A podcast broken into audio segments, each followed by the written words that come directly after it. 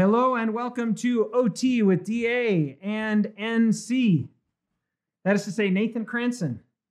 Um, we are, I'm a little winded. Forgive me. I literally just ran down the stairs, ran back up the stairs, busy getting um, everything ready here after the unboxing video. So if you were present for the unboxing video, awesome. If you missed it, it'll be up on my YouTube channel. But we are now in OT with DA and we are on chapter 51 God's Care for the Poor. And uh, this chapter was amazing. What'd you Yeah. think, Nathan? Oh, beautiful chapter. That is so encouraging. I read it like four times, and I actually wanted to read it again because I, there was something I wanted to look for that I I was like, oh, I think I see something, but I didn't have time to read it a fifth time to get ready. So, we'll read it again now. yeah, we'll just read it all the way through. There actually is like one whole page that I just said we just have to read that whole page. Seriously, no, I that's what I found too towards the end. I, I just Oh, your highlighter worked. It did, yeah. I Oh, finally figured that out. Good for you. But yeah, the whole end. Look at this.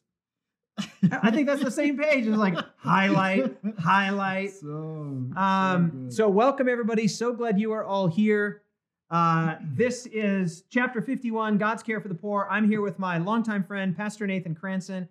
He was with us last night, and in many ways, tonight's chapter is very similar to yesterday's. yeah, yeah, definitely. Right? Yesterday was tithes and offerings, hmm and then today's God's Care for the Poor, which it's really, you know, part A, part B. Absolutely. But there is some fire in this chapter. Oh, it's I mean, loved it. so much goodness Absolutely. and such a window into the heart of God. Yeah. That's the thing. I was like, Absolutely. how much are we seeing about God? I mean, just listen to the title of the chapter God's care for the poor. And uh, so, welcome everybody. We are thrilled that you are here. Um, let me just let you know tomorrow morning, we are going to do tomorrow's when I fly to Australia. Remember that there'll be a break. I don't know how long. It'll probably be at least three days, could be four, hopefully not more than five. Um, stay tuned to Twitter, Instagram, and Facebook, and you'll know when we're going to go live there. I was actually just talking on the phone today, this morning. I was woken up by a, a dear friend of mine. You'll get to meet him. He's the coolest guy. I'm going to have him as a guest on OT with DA at least twice, hopefully three times. He's amazing. I love him. And uh, he called me on the phone this morning or sent me a text when I woke up early. And I was like, his name is Boris. I was like, Boris, what? What, what a great name. And he's huge. He's like six foot six, Yeah. you know, 250 plus pounds. He's a giant. Uh, I mean, like, hopefully one of the chapters we'll do is David and Goliath. My, my wife dated Boris. Are you serious? yeah. Your wife dated Boris? That's a thing? that happened. I had yeah. no idea. So, um, So I'll I tell know, you, I know of him. you know of him. He's a, positive. he's an amazing, Just kidding. godly, cool human being. No, I've heard great. He's a he's a 10 out of 10. absolutely. Um, but he's got an amazing wife, and now you've got an amazing wife. So it's all everything turned out good. it did. no hostility. No. Because no. trust me on this, Nathan, you wouldn't want to get in a fight with this. guy. No, I. I He's like Goliath. So I'll tell you a, a funny little story. Little known fact, almost nobody knows this. Boris was going to come, because he lives in Australia, he was going to come to the church that I was pastoring in Kingscliff and be my associate pastor. And uh, I said, Boris, if you come, if you come, we're going to start a podcast and it's going to be called David and Goliath.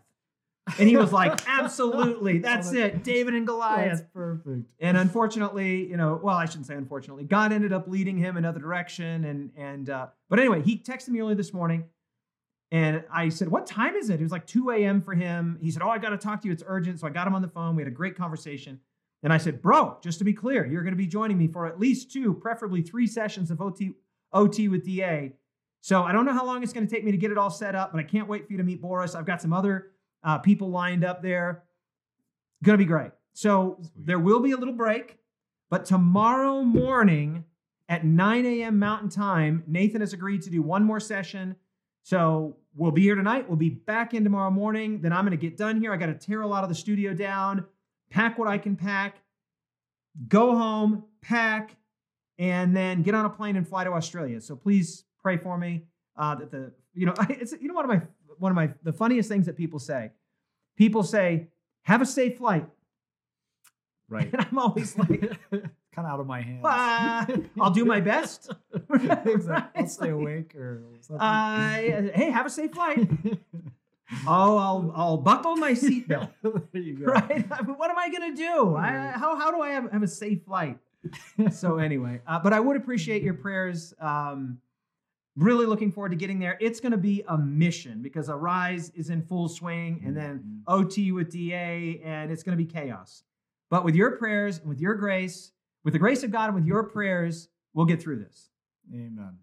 All right. Um, Nathan, would you pray for us? And then we're in chapter 51 God's care for the poor. All right, let's pray.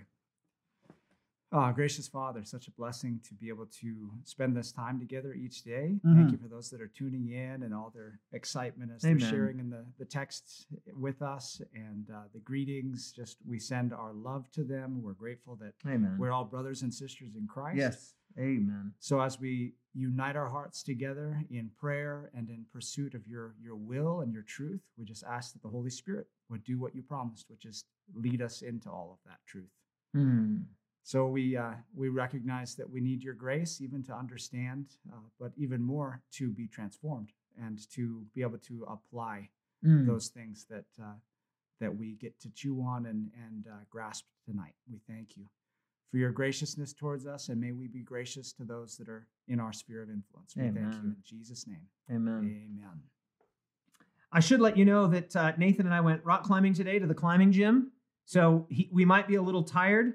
I, I feel Yeah, energized, but you might. Are you I- tired? I'm a little tired, and I, and I didn't get my five hours to go through the chapter, so I might let Yeah. you to take the lead. You'll be leaning on me a lot. Yeah. we had a great time at the climbing gym. Oh, so much fun. Violetta climbed so well, Oh, and we didn't have a long it. time, but we had a good time. And uh, now I'm ready for this chapter. I'm fired up. Okay, so what I'd kind of like to do, Nathan, is we'll just sort of motor through, and anytime you're like, stop, stop. But I'm going to be tonight. I'm going to have my foot really on the gas. I'll be pushing us forward. So if there's anything I go over too quickly, speak up Perfect. and just say, hey, oh, don't forget this. Okay. Um, okay, so the chapter opens up. I'm on page 650 of Types and Symbols, 530 of the original pagination. And it opens up by, in fact, that first sentence is probably a good one to read. Um, why don't you read that for us, uh, Nathan? Okay, it says to m- promote the assembling of the people for religious service, as well as to provide for the poor, a second tithe of all the increase was required. Okay. So a second tithe. Now that might be new to you. You might be like, what? A second tithe? I thought there was a tithe. And in the first little bit here, Ellen White starts talking about this idea described, and she quotes Numbers 18, Deuteronomy 14, Deuteronomy 16. This idea of, and remember, a tithe is a tenth, so a second tenth. Mm. So the, the, the original tithe, all the tithes that talks about Malachi 3 go into the storehouse, that's for the Levites. All the tithe was for the Levites, because remember, they didn't own land, and their job was to minister in the sanctuary. So this idea of a second tithe was also for the Levites, but especially for the care of the poor, and that's the title of today's chapter. Mhm. God's care for the poor. So right out of the onset, Right out of the- there, yeah, I- go. What you I- got? I think it's powerful that we have two chapters. You know, one right after the other. One dealing with tithe towards God, the other one dealing with tithe towards man. Exactly. So- Just like there's two tablets of the law, too, right? Vertical and horizontal, two Cap- tithes. Vertical, capturing horizontal. the two basic elements of uh, the law of God, which is love the Lord your God with all your heart, soul, mind, and strength. Love your neighbor as yourself. So both of those, when you see that those, because it says on this hangs all of the law and the prophets. Yeah, And beautiful. so you see this very beautifully demonstrated here. That uh, yeah, first it's love, supreme love for God, and then it's impartial love towards man. Yeah. Oh, great word. Impartial, genuine love. So yeah, this is a really cool way to think about it. You know, you have the vertical tithe and then you have the horizontal tithe, Yeah. right? That Yeah, is to exactly. say, um, vertical tithe is like the first tablet of the law, and then Right. this the second tithe is like the second tablet of the law. Now, she then goes on, and I want to go right down. There's a great line there, and it says um, right at the bottom of that first paragraph Thus provision was made for the thank offerings and feasts at the yearly festivals, and the people were drawn, watch this now, into the society of the priests and Levites that they might receive instruction and encouragement in the service of God. And you know what I wrote in my margin? You might not know this, Nathan, Mm. because you weren't with us. But you know what I wrote in my margin, everybody? I wrote like the Gibeonites. Now, just, re- just remind yourself that Mm. just, oh, Mhm. or six chapters ago, we learned about the Gibeonites. The Gibeonites came, they made a treaty, they made a league. The chapter was literally titled The League with the Gibeonites, or League with the Gibeonites. And remember that their responsibility was to be uh, woodcutters and water carriers for the sanctuary. And I said, this is the best possible scenario because they'll be around the Levites, they'll be around the priests for the purpose of receiving instruction. I mean, these are pagan peoples. They don't know about Yahweh. They didn't Right. spend a year at the base of Sinai. And so to me, it's so cool Hmm. that she says that this whole idea of the thank offerings and the yearly feast was so that the common people could be rubbing shoulders with Mhm. next to the Levites and the priests and start asking questions. Hey, why do we, and how come every time, and what does this mean, and what's that symbol? And the priests and the Levites are there as students of the law, right? And as students of the sanctuary to teach. Mm. And the thing I thought of was this is the Gibeonites. It's the perfect place to put people who need to learn, Mm. who need to grow. And so, for those of you that have been with us on this journey, I would encourage you to just write, like the Gibeonites, right there at the bottom of that first paragraph, because that was the optimal place for them to have been uh, in order to learn about Yahweh, about his sacrificial system in the sanctuary, and about law, the law. That's great. Yeah, another, another idea that came to my mind too here is that probably as a pastor, you've been approached by some people that say, "Yeah, well, I, I paid my tithe, but I pay it to the homeless person, I pay Right. it over to the shelter Right. here, and I do." It yep, yep, yep, yep. And uh, it's interesting to see that that was kind of uh, something that God had thought through. That there was this Mhm. 10 percent set of the tithes set aside for the Levites and for the advancing of the gospel. Interesting there too that you have uh, so love for God, when you're thinking, well, the love for God is uh, you're still giving it to people. Yeah, sure, of course. But the interesting thing is that the Levites and the whole worship service and everything was there to promote. It was kind of the uh, uh, marketing Oh, Uh, that's a good way to say it. for God. Yeah. And so, as and this is eternal life that they might know you, the only true God, and Jesus Christ, you, Christ whom you have sent. And so, His being known is how He's then uh, loved and how He a relationship is established with Mm. Him. So the the Levites and the sanctuary service and you know the preaching of the word and all of these things are are things that allow His name to be spread, the, Beautiful. the gospel to be spread, so that people can come to know Him and love Him and serve Him. It's it's evangelism. right? It's the communicating of the message. Remember how many times in yesterday's chapter, Tithes and Offerings, she talked about public worship, public worship, public worship. And she actually has a point, I could probably quickly find it, Mm. where she says that the point of the temple, in large part, was so that, uh, in fact, let me just read you the opening sentence of yesterday's chapter. In the Hebrew economy, one tenth of the income of the people was set apart to support the Right. public Right. worship of God. Okay, that's that's ch- uh, chapter yesterday's chapter verse uh, first sentence. Tithe Now listen to today's first se- sentence. To promote the assembling of the people for religious service, as well as to provide for the poor, a second tithe of all the increase was required. So this is a really great point. Like there was an evangelistic purpose, a an Mhm. advertising purpose in the Mhm. sanctuary. Right. You know, inquiry is being made. Hey, what is this building, and why do you do that, and who are these priests, and why are they dressed like that, and what are these sacrifices? It's all. It has this like uh, advertising, evangelistic function. Where this tithe that's being described here, these offerings that are being described here, are just for you know what she's going to describe those that have misfortune, sickness, or loss of property, the poor, the underprivileged, the needy. And we'll get to that more in just a bit. So, Nathan, if you would go to that paragraph that begins, and further provision was made, uh, it should just be like maybe the second or third Yeah. paragraph. Okay. Um, if you could just read uh, right up until where you've highlighted, that'd be great. Okay. Oh, Up until or Yeah, uh, excuse me, all the way to the end. okay. Yeah. Sorry. And further provision was made for the poor. There is nothing after their recognition of the claims of God that more distinguishes the laws given by Moses than the liberal, tender, and hospitable spirit enjoined together or enjoined toward the poor. hmm Although God had promised greatly to bless his people, it was not his design that poverty should be wholly unknown among them. Think that's fascinating. Fascinating. you and I both. Oh, I was just oh. like, what? And then when she gets to Totally. the end, anyway, we'll get there. Okay, so he declared that the poor should never cease out of the land.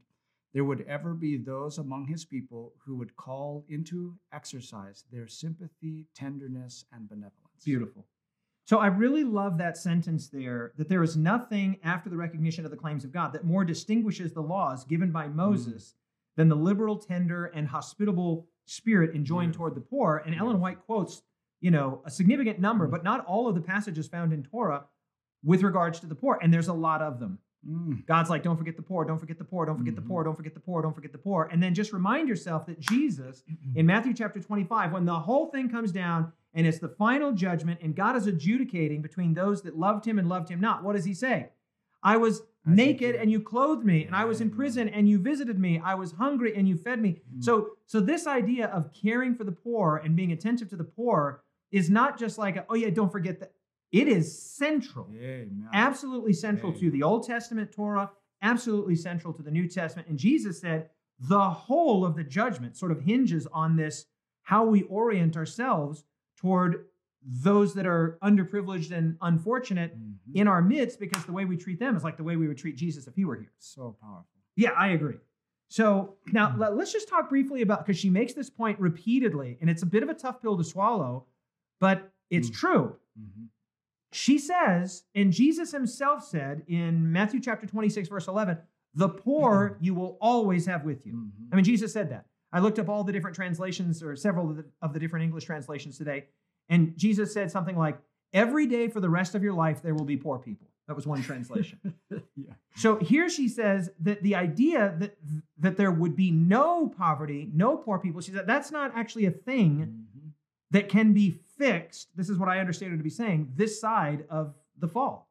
That there's going to be people who are experience misfortune, who have sickness, untimely death, loss of property. There's always going to be the haves and the have-nots. Mhm. And this is not to take uh, a posture of ambivalence or laissez-faire. Well, they're poor. You know, there's always going to be poor, but just to say that there will always be poor. Thus, there will always be the need to care for the poor, to be aware of the poor, to attend to the poor. I found this fascinating. Oh, I, I think this is very interesting, and I've never really seen it from the perspective of God. God is making sure, in some sense, that there's always poor in Mm. order to draw out of humanity uh, benevolence and uh, she says sacrifice And yeah, When she gets to the end, she's going to make this point where she literally says, "The poor need the rich, and the rich need the poor." I mean, she says that. yeah. Anyway, Yeah. I cut you off there. What were you going to say? No, that's that's basically the idea that that again, in the same way that tithe, the first tithe, was made not uh, that man was not made for for tithing. Uh, But- uh, how did that go? The Sabbath was not made for the Sabbath was made for man. The tithe, I think I said this wrong all day yesterday. The tithe was made for man, humankind, not humankind for There the tithe. There There, it is. In the same sense, so God is is working on using tithing in order to develop our character. Correct. And in the same sense that the second tithe has the same purpose, it's to develop in us a benevolent heart Mm. and to to draw out of us and require out of us this uh, the sympathy, tenderness, and benevolence. Beautiful. And and you might be sitting there going, well, well, wait a minute. How come God doesn't just make it that so that there are no poor? Well, that's just not the way it works. It's not the way that a fallen world works. We've already talked in our lengthy supplemental session with Dr. Peckham and numerous places throughout. I mean, it basically works like this: people die untimely deaths. That's a Mhm. thing that happens. You know, I've already mentioned that I lost three friends in the last few years 53, 46, and 42 Mhm. it happens. And if the breadwinner in a family dies and there's not life insurance, then you're going to have a situation where you have a, a, Mm. a destitute, potentially a destitute situation. So, because we live in a fallen world and a broken world, there are always going to be circumstances and situations where people will be needy, people will be poor, people will be underprivileged or have experienced misfortune. This is not a resignation like, well, there's always going to be poor, but it's to say, hey, we live in a fallen world and there will never not be an opportunity to be a blessing to someone who has less than you. Good, good. Well, well said. You like that? That that the the rich need the poor Right. in order to have that opportunity to be able to be benevolent. Yeah, I can't wait to get to that section. good job. So um, then basically, the, the next sentence begins The law of God gave the poor a right to a certain portion of the produce of the soil. This was one of the most fascinating things, and she says it repeatedly that the poor have a right. Mm. Right, like that that they could come into the fields just as Mhm. Jesus and his disciples did in Matthew chapter 12. Mm. They could come into the fields and they could partake. And this wasn't stealing because you have a giant field Mm.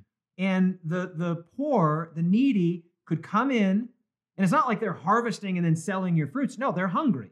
Right. And she says they have a right to that food. And then it goes on to say, look, Hmm. when you have gone through and gleaned your olives or you've gleaned your grapes or whatever you've gleaned, your grain, or not gleaned, excuse me, when you've harvested it, don't go back over and get the gleanings. Let mm. it, let it, because here's mm. what happens. Okay, so for example, my wife is from Napa Valley or lived in Napa Valley for years, which is in the northern part of California. And there's just uh, wineries everywhere there, vineyards everywhere. If you've mm-hmm. ever been up in sort of the Napa Valley area, it's just vineyard after vineyard after vineyard after vineyard.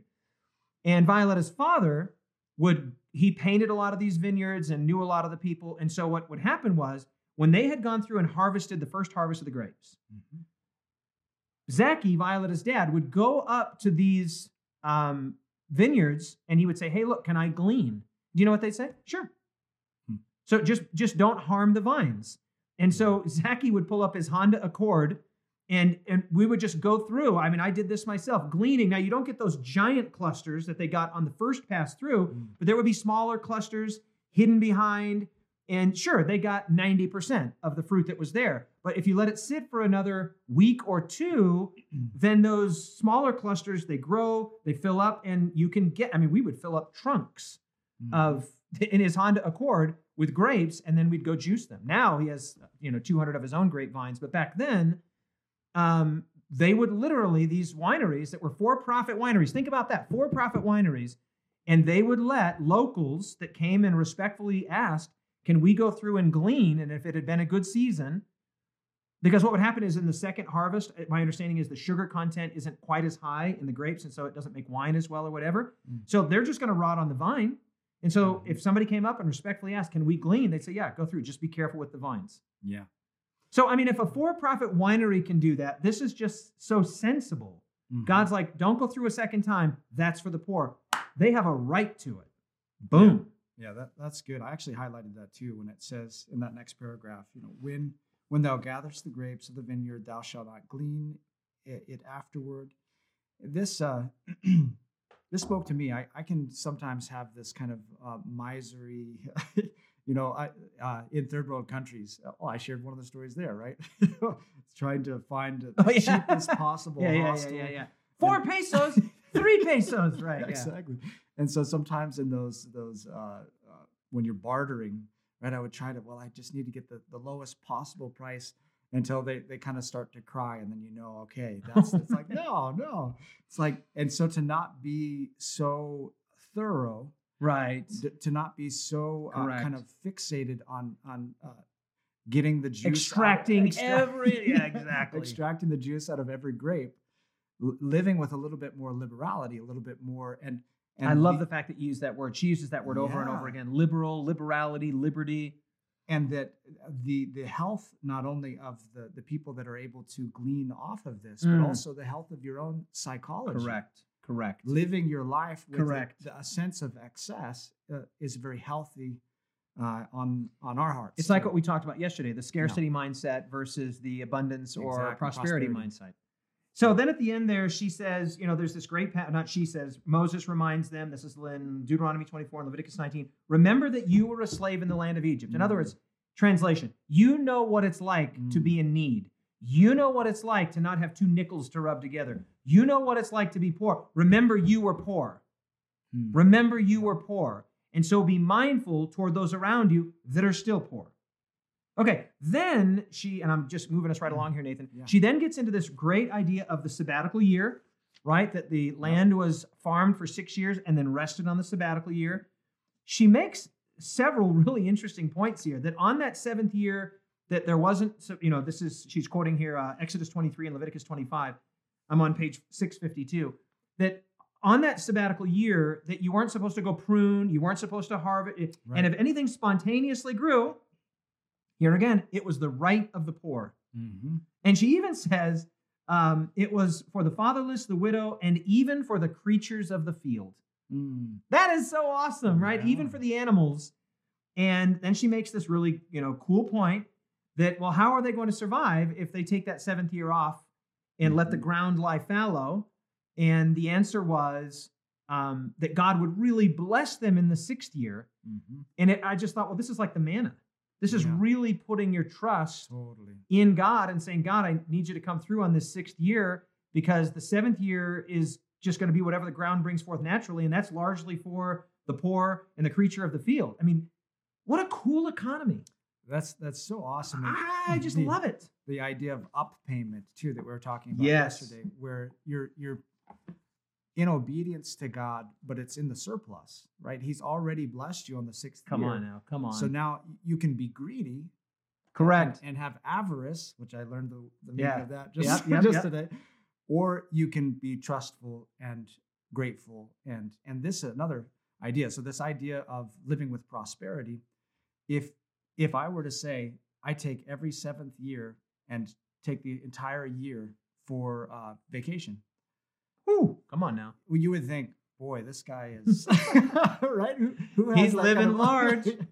that even and, and this was another area, and I I think maybe we'll get to it, but the uh, the servants were also given a year Of course. off. Yeah, well, they, they- were just released. They were And the- released. the Hebrew with, slaves were released on the seventh year. with bounty, right? With, Right. With the, the yeah, yeah, don't send them out empty-handed like Yeah. severance pay. And you think about Yeah. that, the idea of severance to cut loose.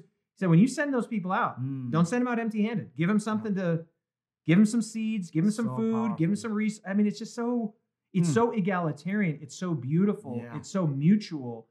It, it feels like we're a part. We're all on the same team. Yep. Hey, you had a hard, you know, you had a rough go. You lost your husband. You lost your son. You okay? So we're here as a community to rally around you. And just remember that when we see that word servant here in this context, or sometimes translated slave, that these were don't get the picture in your mind of like the transatlantic chattel slavery of you know the Americas and the Caribbean. That's not what was going on.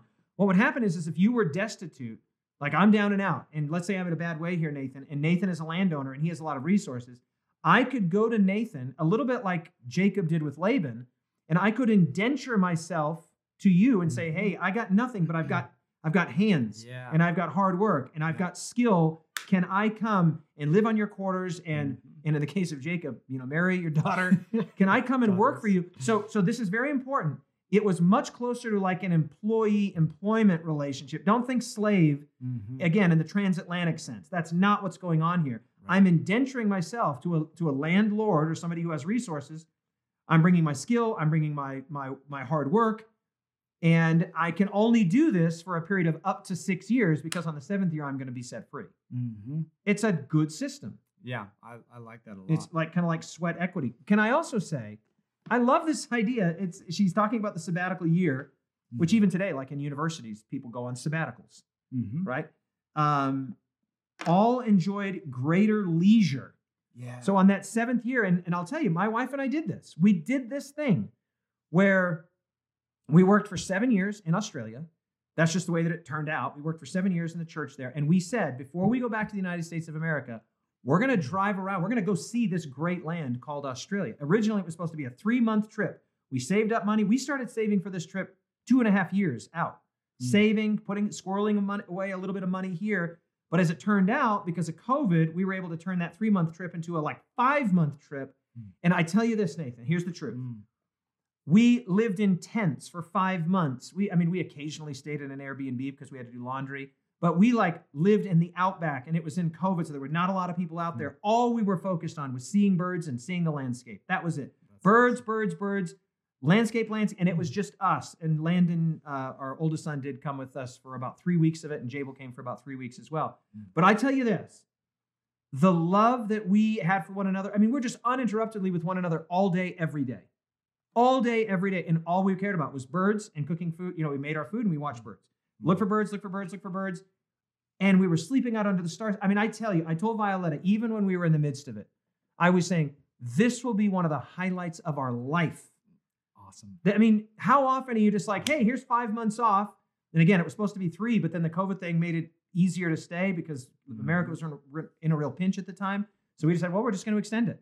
Mhm. And when we were in the middle of it, you just could tell we, we were on holy ground, man. Yeah, that's We were on holy ground. And I actually think there's some real wisdom in this if you can pull it off to take Mm. not just a normal two week vacation, but you know, every seven years, every six years, every eight years, whatever you can pull off, you know, take a month, take two months, be looking Mhm. forward.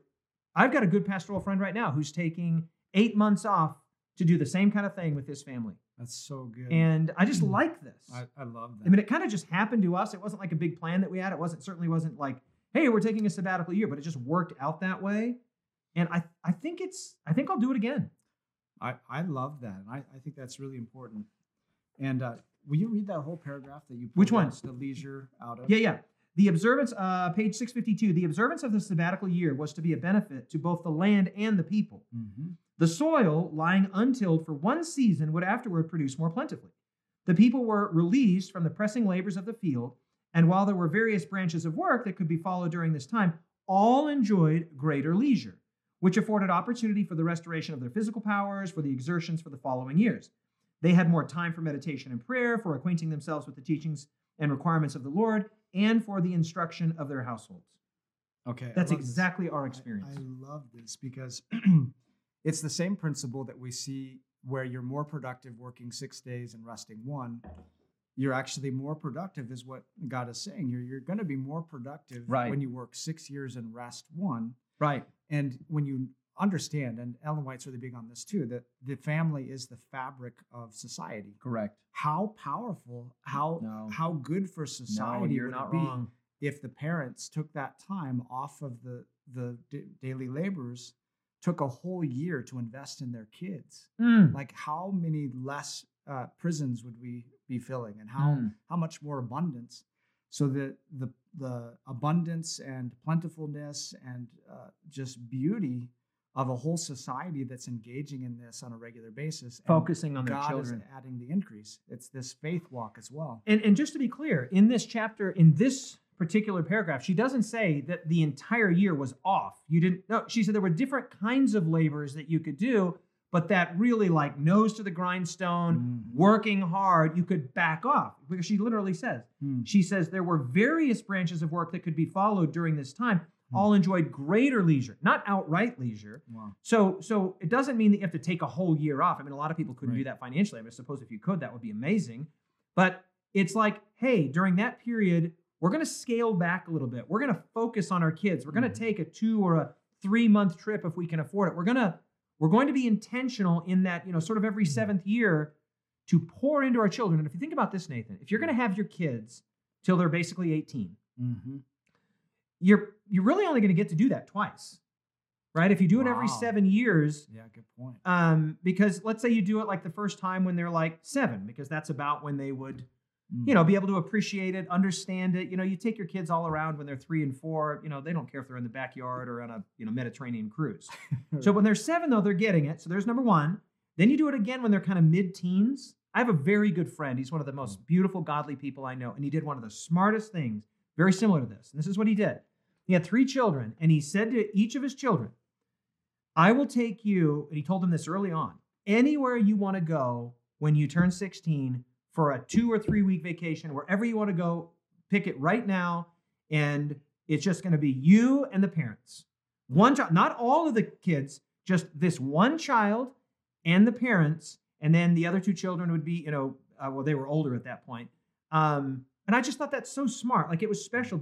Th- These kids were looking forward to this trip from the time they were 12. They're, oh, Dad, I want to go to Denmark. No, Dad, I want to go to Africa, wherever you want to go. And they're squirreling this money away. Mhm. And so if you think about it, if you did this twice, if you have children, you do it when they were about seven, Mhm. and then you do it when they were about in their mid-teens, and then you know on that third sabbatical Life year, they'd be like in their early 20s and they're living their own lives and they're going to college or they're married or whatever. Wow. So it's it That's when you good point. break it down like that, it's it goes by quick. Yeah. Yeah. Good point. It goes by quick. Um, so I'm just going to keep keep my foot on the gas here. Um, so she mentions the point about the Hebrew slaves are to be set free on the sabbatical year. Um, I'm now over on page 653. If I skip over anything, Nathan, let me know. She then gets into the idea of, of lending money without interest or without usury. Yep.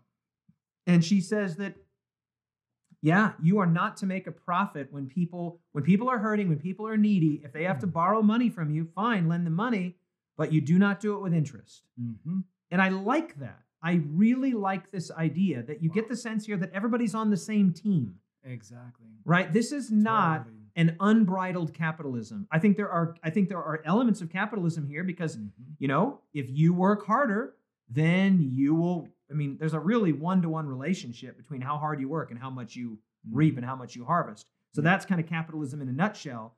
But it's not an unbridled capitalism where all that matters is the bottom line. No, it's kind of like, hey, we're all on the same team here. And something I just have to say that's extremely important is remember, this is all for Israel. And Israel, and I think a lot of people might have missed this, Israel was a voluntary society. In other words, you could opt out. You could say, Yeah, I'm a descendant of Abraham, but I'm out. I'm going to go worship Baal. I'm going to go worship Moloch. I'm out of here. I'm not going to worship any gods. Hmm. So, so these commands are not requirements in the same way that the government of the United States of America or the government of Canada or the government of Mexico can say, you have to do this. Well, that's compulsory. That's a different thing. Israel was voluntary. These people are voluntarily choosing hmm. to go into the promised land, choosing to return a tithe. That's voluntary, choosing to return the second tithe. So don't think for a moment that the things that we're reading here is Ellen White's commentary on modern economic theory. It's not. Hmm. This is more how the church should work, Mm. right? This is why when we get to Acts chapter 4, it says that everybody pooled their resources and nobody called what they had their own. Hmm. But that wasn't Rome demanding that. That hmm. wasn't a forced, you know, sort of social equality, financial equality, kind of a forced egalitarianism. It's voluntary. And the importance of this cannot be overstated. Yeah. This isn't government top down. This is you voluntarily saying, I'm going to do this. Th- This isn't a cult. Yeah. Exactly. And it's not a government. Right. So if you're looking to a governmental system or an economic system to try and do this, you can't. Mm. Because at the center of this is what? The worship of Yahweh, trust in Yahweh, Beautiful. belief in Yahweh. And so if you're like, man, America, well, yeah, guess what? America is a secular religious system, certainly with Judeo Christian values. But there is no exact one to one or apples to or, or oranges to oranges comparison between the United States of America as a secular government and what she's describing here. Mhm. But there sure could be in the church, Mm. Yeah. right? In the church, that's a whole different situation because we are voluntarily there. And when there are needy people in our community, we shouldn't be saying, well, there's government programs. Well, They're in our community. Yeah. Uh, God has entrusted the, these are the people in our sphere of influence. What can we do to lift them up? And we see that's exactly what happened in the early church, Acts 4 and other Mhm. passages. You got anything on that, Nathan? Mm. No, it's good. Good stuff. Okay, so now um, I'm going to go to the bottom of page 653. There's a paragraph that begins, None need fear. Oh, you're right there. Um, this is page 533 of the original. Nathan, if you would read that paragraph, that would be amazing. None need fear. None need fear that their liberality would bring them to want. Obedience to God's commandments would surely result in prosperity.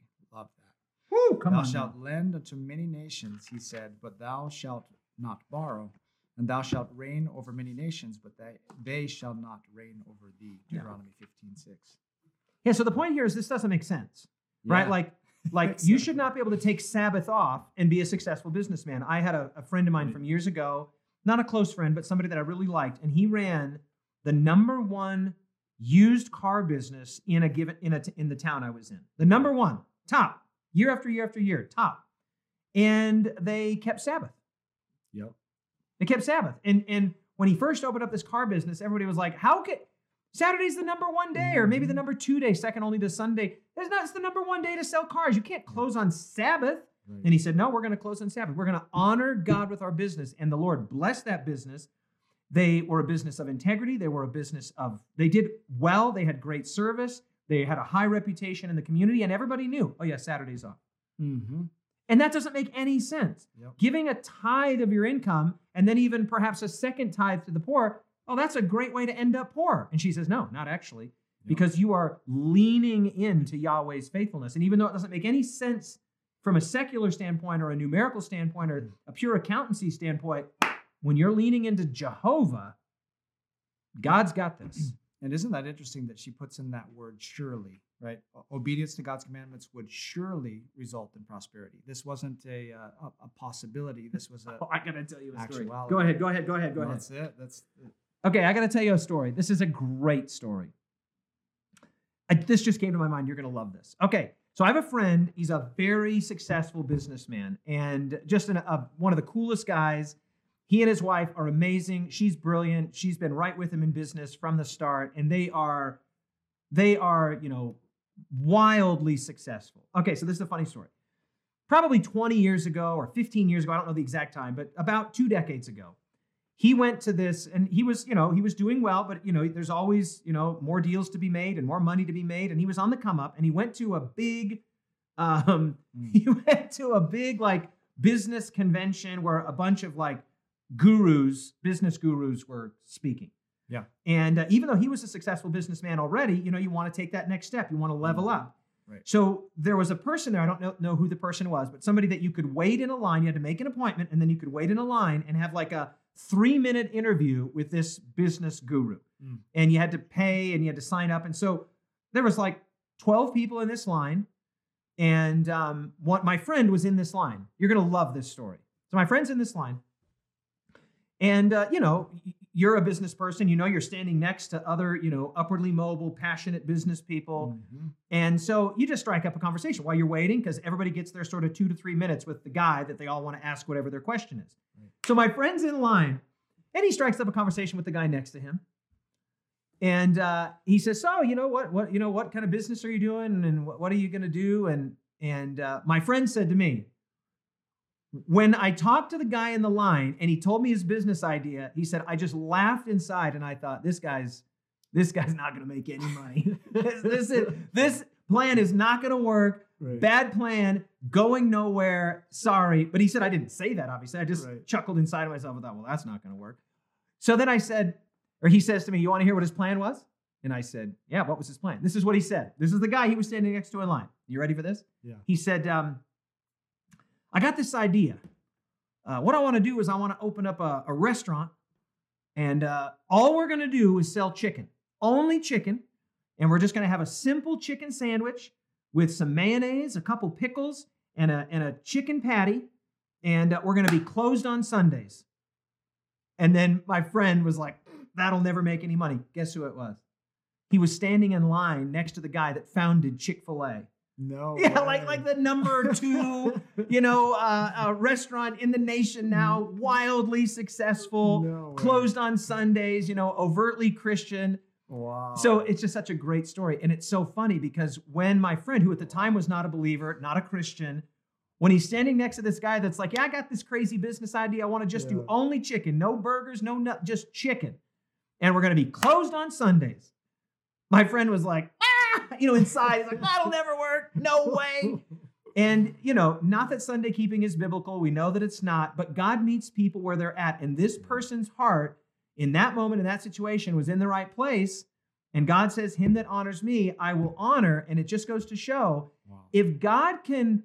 If God can wink at ignorance, which he does, the Bible says that in Acts chapter 17. If God can wink at our ignorance, how much can God bless us if we're really keeping Sabbath and we're returning tithe? Yeah. In other words, if God can bless at what's not thoroughly biblically, what's not biblically truthful, if God can wink, wink, nod, nod at that, Mm. how much more can God pour out his spirit on the Sabbath, on the tithe, on the sabbatical year, on the, Yeah. you know what I'm saying? Oh, Incredible. I, I thought you'd like that story. No, that's powerful, beautiful.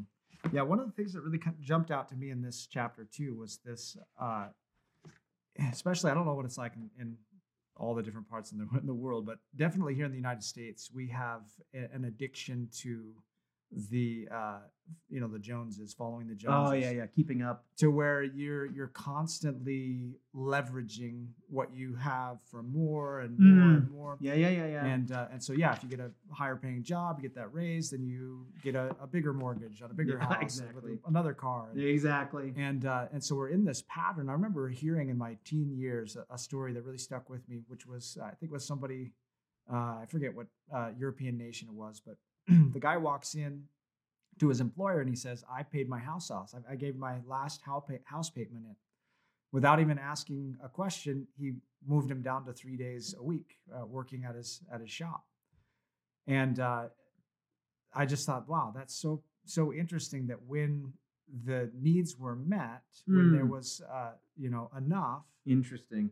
that that he then diminished the amount of time that he was spending in in the grind. Interesting. And man, I so that's what I saw here was this balance of not letting because it's Hmm. so easy to have our busyness consume us Correct. to to the point that when we do get that day off, you know, a lot of people will go on vacation and they'll feel like jittery and like you, you can't like, even you can't even disengage. right. You, you, it's like an addiction to where you know you start getting the shakes if you don't have your caffeine every day or whatever.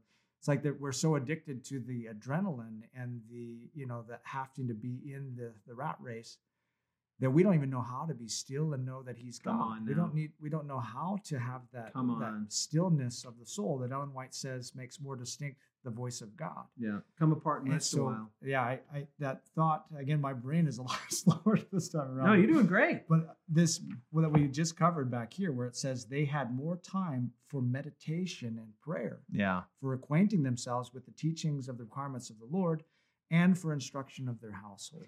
When when Violet and I went on this trip that I was talking about around Australia, man, when you because we didn't own a house, we were sleeping in a tent, and we just did this for months, and it was low cost. It was very low cost, right? Like we were eating food from a grocery store, you know, cooking up beans, low cost, and you get into the rhythms of nature. Yeah, you start yeah, going to bed when the sun goes down because we needed to be up early because we want to be up when the birds are up or even before they're up Mm. and you just get into these nat- these rhythms of nature and you do not we do not realize Yeah. nathan how insulated we are from nature how Mm. cut off we are because there is this connection i just want to say this and i don't want to get too mystical here and freak anybody out but there is an incredible mysterious connection between human beings and the earth and the Mhm. land i mean we were literally adam was made of the earth made of the dust Totally. in Romans chapter 8, the Apostle Paul talks about how the whole earth groans awaiting the, the redemption of the sons of God, right? The Mhm. revelation of the sons of God. totally. And when we live in the world that we live in right now, where we live in these boxes and we drive boxes and we work in boxes and they're like the, the air conditioning is just right or the heating is just right and it's all we are so insulated from the elements from nature Mm. that when you go which is why we go backpacking every year it's just so im- but i tell you man you don't realize how in the modern rat race you are until you literally take a month or two and just live in harmony with nature you're just camping you're whatever looking for birds or you're backpacking or you're hiking I have, I have a good friend that hiked the Appalachian Trail recently. It took him five months Mm. and he just said it's a whole it's Yeah. it's almost like the whole world is living one way and you're like living in your own world here Yeah. it's very john the baptist where you're yeah. like just in harmony with god and the and the birds sound better and the stars are brighter and the sun is i mean i tell people all the So time when you go backpacking water tastes better food you- you're sitting eating you know just like food that you're like So like true. hydrated backpacker meals and you're like this is the best food i have So ever true. eaten and you drink water Yeah. you're like wow this is the best and you sleep even though you're on a mat Yeah. like, man i never slept like that before because you're working for it you're in harmony with nature Oh. and i just strongly strongly strongly encourage people if they can Yeah. make time get outdoors backpack go fishing go climbing go hiking get in the rhythm go bird watching whatever your thing is Mm. Mm. try to get away from the artificiality of modern life So here's a principle that we can apply to the minutia as well as the, the grand uh, picture here. yeah Your day, you might think, my day is going to be more productive if I get to it right away. Mm. Uh, Luther said, on my busiest days, I make sure that I spend at least two hours in prayer. Right, yeah that's right elise quoted that too right Yeah, That's totally. great. And so uh, when we recognize that our efficiency actually increases the more that we are uh, communing with the Father, beautiful so we have that on a daily basis. Uh, Daniel spent three times a, a day on his knees. He was this incredible uh, person. We see that and then then there's a weekly cycle. the weekly also, cycle i see what you're doing seventh- here that's right day. that's right Now we see a seven year cycle that also, as we disconnect, and I, man, my heart really resonated with this, was just like this. Oh, I've been sensing more of this call on my heart, like to just take- Disconnect. yeah, exactly. Take time to deepen the relationship that I have with uh, with God and with my family too. beautiful And then we have not only that, but every seven weeks or seven years. uh, yeah that's right so they would do the, Seven the, the times jubilee seven, right? The, the jubilee. Well, and then jubilee. tomorrow's lesson is on the annual feast. So there were also the annual Yeah. feasts that were like the feast of booths that were Sabbaths. that were set, that were Yeah. t- time to come apart, Yeah. to sing songs, to pray, to Wow. rejoice. Like Jesus wasn't kidding when he said, "Come apart and rest a while." And we are just so trapped Yeah. In the rhythms of modernity that we think more, more, more. Ah, You know, there's a principle in backpacking, and, and if you're not a backpacker, you might not get this, but if you are, you'll understand. This is how it works. If, if you have a say a 40 liter backpack, okay, that's the size of a backpack. If you have a 40 liter backpack, you'll fill it up. Yeah. If you go to the store and you buy a 50 liter backpack, you'll fill that up. Yep. If you buy a 60 liter backpack, you'll fill that up. Now the backpack's getting very heavy. If you buy an 80 liter backpack, people say, no, I'm just going to buy it in case I need more room. Oh, no, no, no. You'll Nope. fill it up. Okay, so too.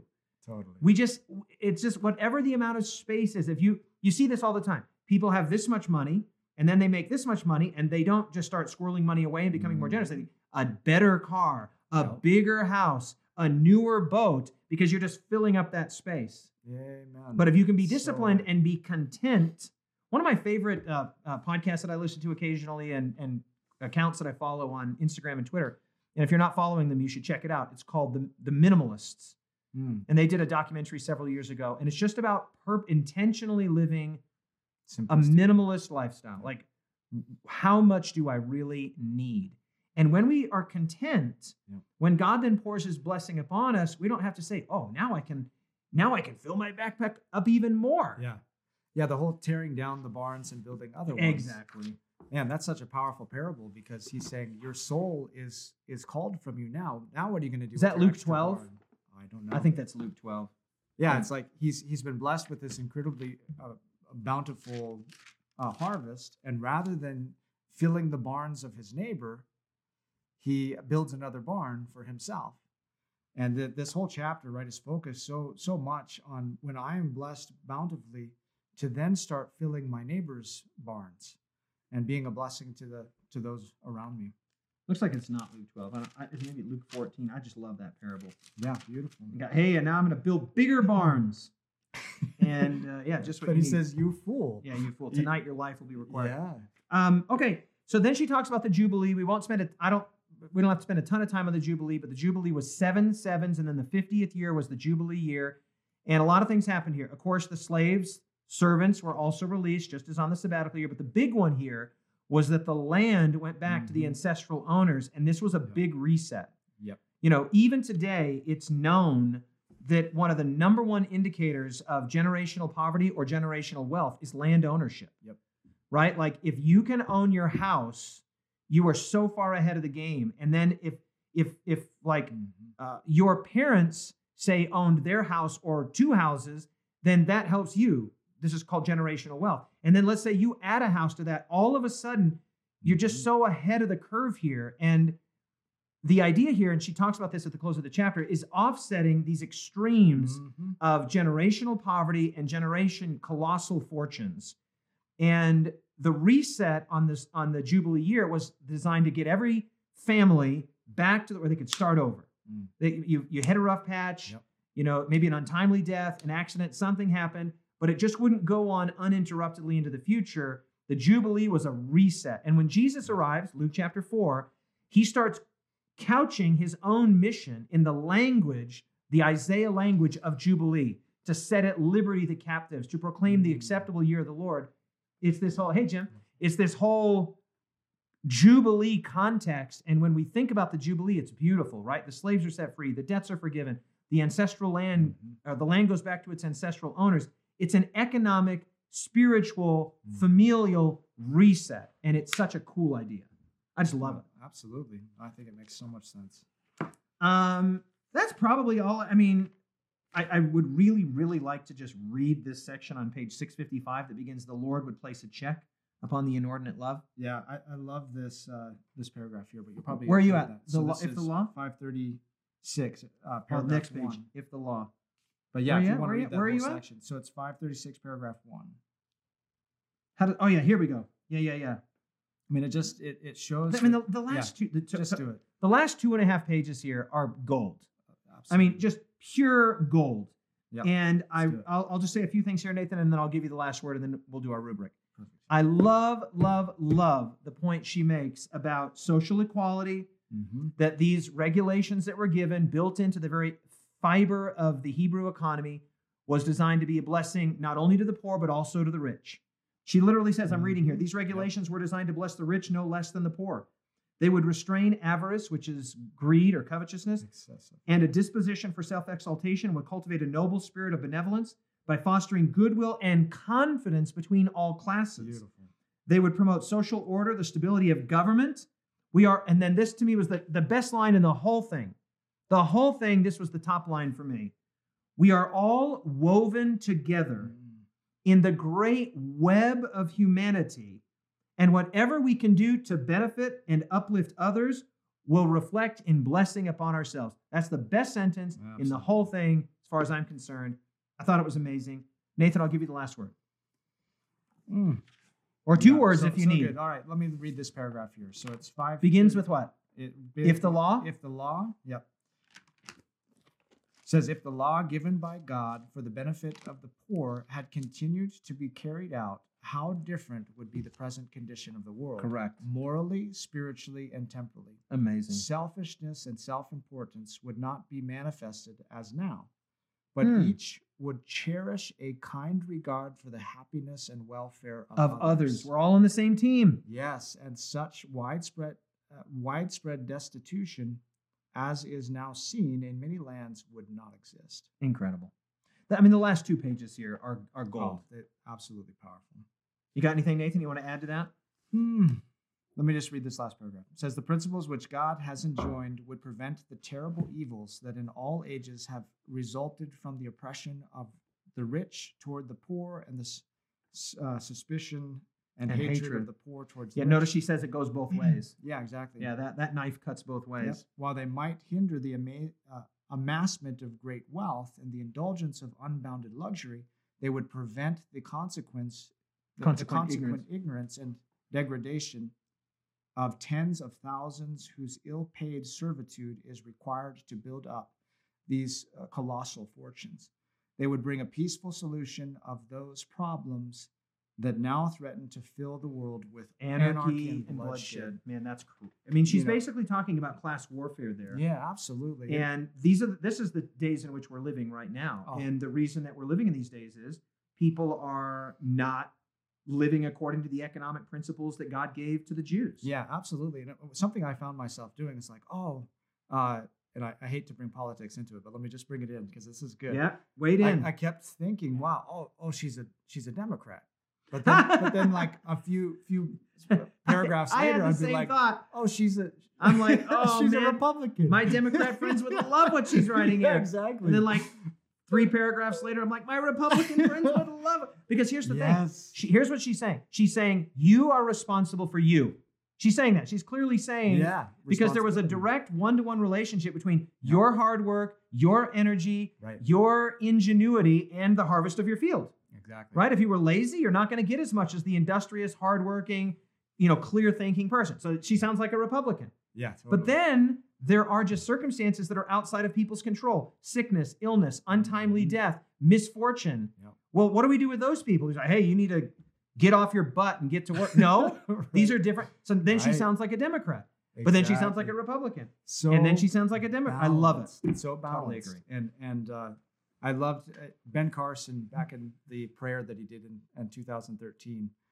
Uh, he was talking about this eagle that we have in the United States and how it has two wings, and we need to have both wings in order for it to fly. Mm. And I think, man, I, just in these last, oh, I don't know, four, four or five years, we've just seen such polarization between the Democrats and the Republicans Mm. to where it's like, I can't be your friend anymore because you Mercy, are this or you're that, mercy. and not seeing that there's Lord help us. there's this balance act that's going on. Yes, if re- if the Republicans have too much power for too long, it could uh, tip the scale this way.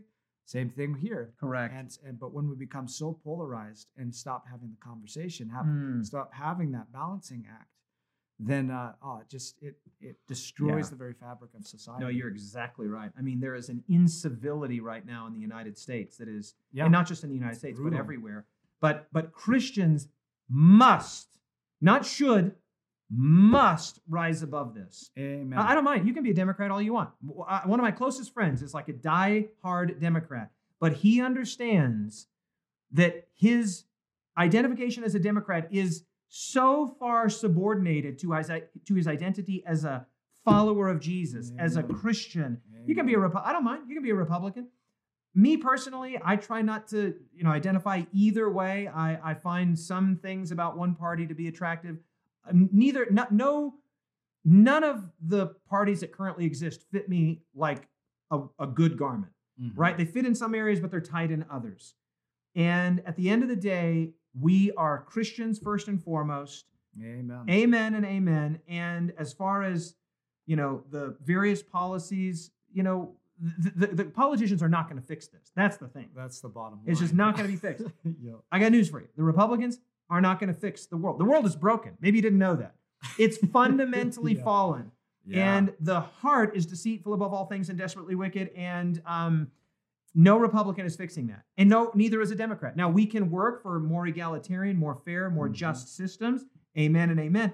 But the church should Yeah. operate entirely distinct from all of this, voluntarily pooling our energies, pooling our resources, pooling our talents to build up the kingdom of God on earth. And never, ever, ever should we obfuscate or or lose clarity on how different the kingdom of heaven is, how different the Yeah. kingdom of God is. Jesus said, "My kingdom is not of this world, or my servants would be fighting to prevent me from being handed over." So, so no problem. You want to be a Fox News person, that's your business. You want to be a BBC person, your business. You want to be a CNN person, your business. Mhm. But don't ever think that you can so identify with these artificial distinctions that are being foisted upon you largely by the media anyway, And, and that thrive on division and thrive on tension and, And thrive hon- on polarization. hon- honestly, I think.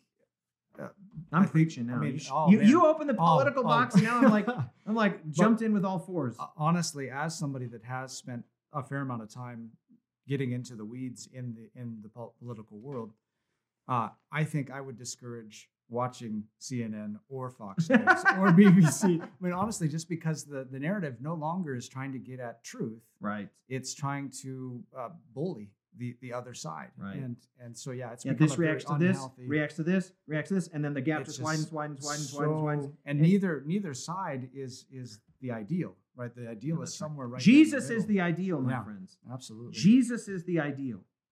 Okay, Yeah. so you know what Proverbs chapter 11, verse 25 says?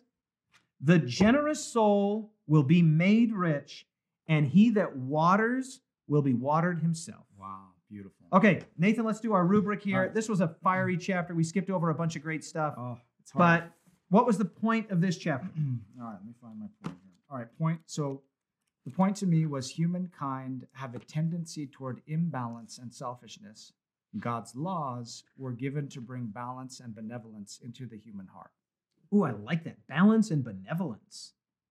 Yeah, well said. To show God's care of and provision for the poor in and through his law, Hmm. his economic principles, and chiefly his people. Beautiful. Um, Hmm. hey, what do we learn about God in this chapter? What do we learn about the person? Uh, so the person, You're going to laugh at mine. God desires the good of all humankind, Yes, he does. and He has a special place in His heart for the poor. Ooh, by the way, Jesus was poor.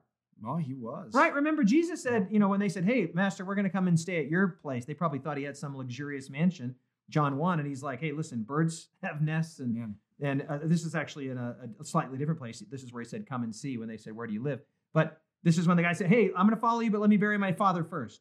He said, birds have nests and foxes have their little dens. I don't have, I don't have a place to sleep tonight. Yeah, absolutely. Yeah, one more word on what we were just talking about there. So sometimes the ideals that we uh, have in our minds for what a society should look like aren't actually after the divine imprint. Mm. Like for me, it was a surprise that it was like God had secured the fact that there was always going to be poor. In Hmm. other words, this was part of his program Fascinating. his kind of rehabilitation program for our sinful hearts. And so we might think the ideal is to eradicate poor, and then we're, but God sees it differently. In this fallen Right. human world, he sees the poor as a necessary component to draw out the, the, or to eradicate selfishness and uh, replace it with benevolence. And, and and it's just I don't think it's even possible in a fallen world where misfortune happens, untimely deaths, accidents, Mhm. industrial accidents, farm accidents. People are not going to be able Yeah. to work.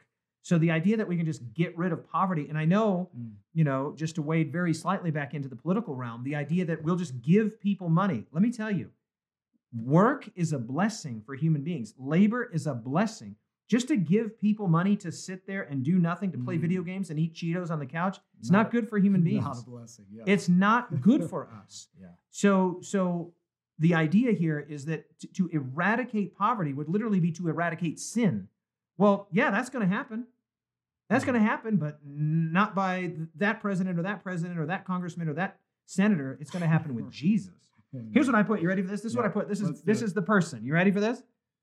God is liberal. Oh, Right? She uses that word liberal, liberality, liberty, Yep. and it comes from like the word free, liberty, right? Like he's free. Freely you have received, freely give. And she just comes to that word over and over again. I put God as liberal. I like it. Not a liberal, which would be different. but good to clarify. Yeah, God is liberal. Um, Beautiful. the prayer. How do we pray this chapter, Nathan? uh, God, fill me with the desire to bless those around me and teach me how to stop my busyness Oh, so that I can spend time with you and with my family. yeah, that's that sabbatical year concept. Yeah. Uh, the prayer. Same. My prayer is the same as yesterday's. You want to hear it? Yeah.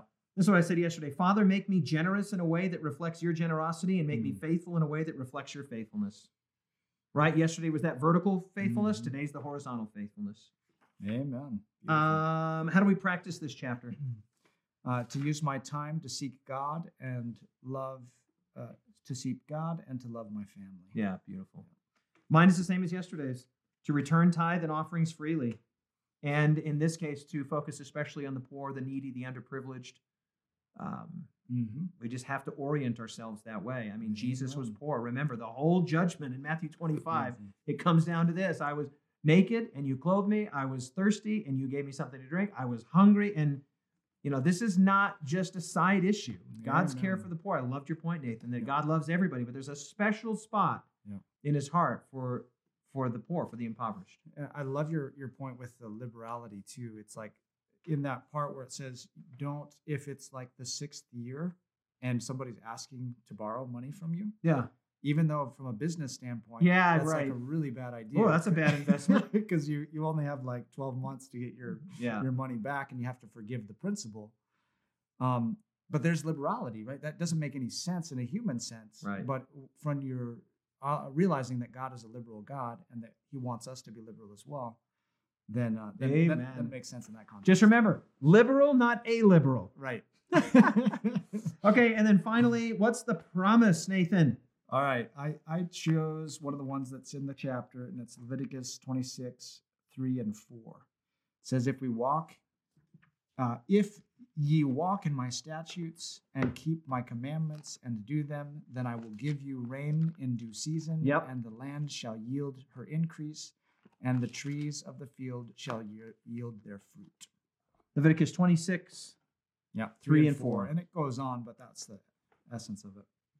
So, so serve me, love me, worship me, and I'll take care of the rain. I'll take care of the sun. I'll take care of the seed, Amen. seed time, and harvest.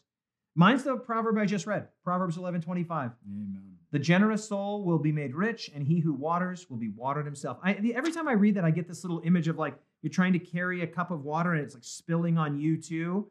So when you're like giving water out to others, you get some on yourself. When you're generous with others, it comes Yeah. back on you.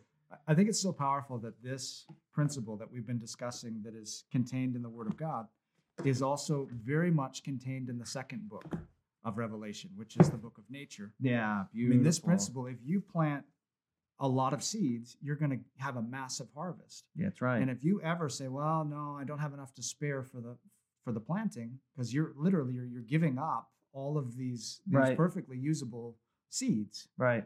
And uh, and yet, if you don't do that, if you don't have faith, there's so much faith involved in farming because you're you're giving up something that has value to you so that it can create more value. More of it.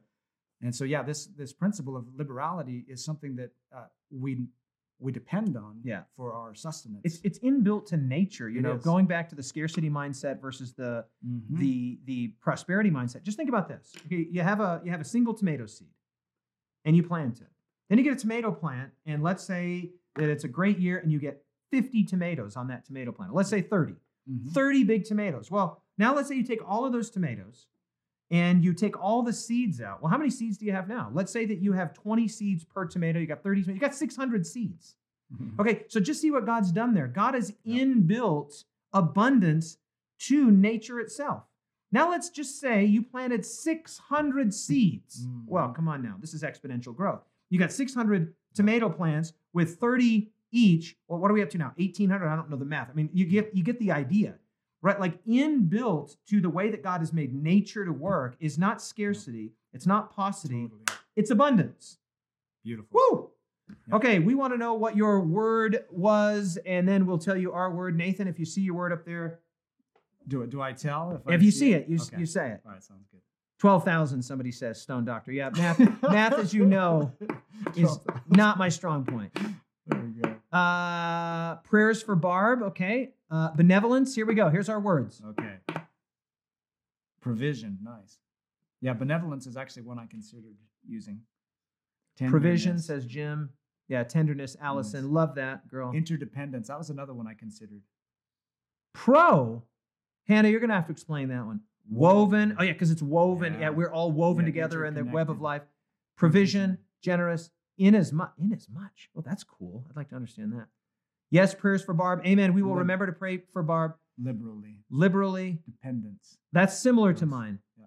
Mine is liberality Equal.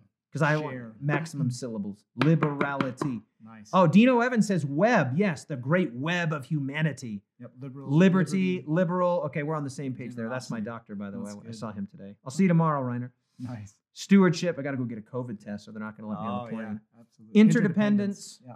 Benevolence. Benevolence, benevolence. Food. Joanne says. Hey, I like it. Well, that's a great. That's always a good word. Sweet. Provision, produce, produce. Oh, that's cool. I like that, Alex. Oh, that's the pro. Yeah, pro. Yeah. Yeah. yeah. Benevolence, web, right. Megan Promote. says together. Oh, that's good. I like what you do there, Megan, with the rich and the poor at the end and beautiful. Magnan. Uh, magnanimity. Was that it? Magnanimous? Yeah. Yeah. Solution, solution, release. Oh, release is actually Nice. really good, Larry. That's cool. Because you know, at the end of the they were released. She makes the point that they were released, the slaves, at the Hmm. end of the or the servants. Oh, yeah. Yeah. Yeah. yeah That's yeah. good. Nice. Yeah, True Wealth says. Coach Warrenell. That's good. Megan says I got it right. Oh, bingo. I got you. Okay, you're making fun of me. Sabbatical. Almost chose liberal. Yeah, liberal is good, Awaken over. but liberality is the noun. Or I guess that's the adjective.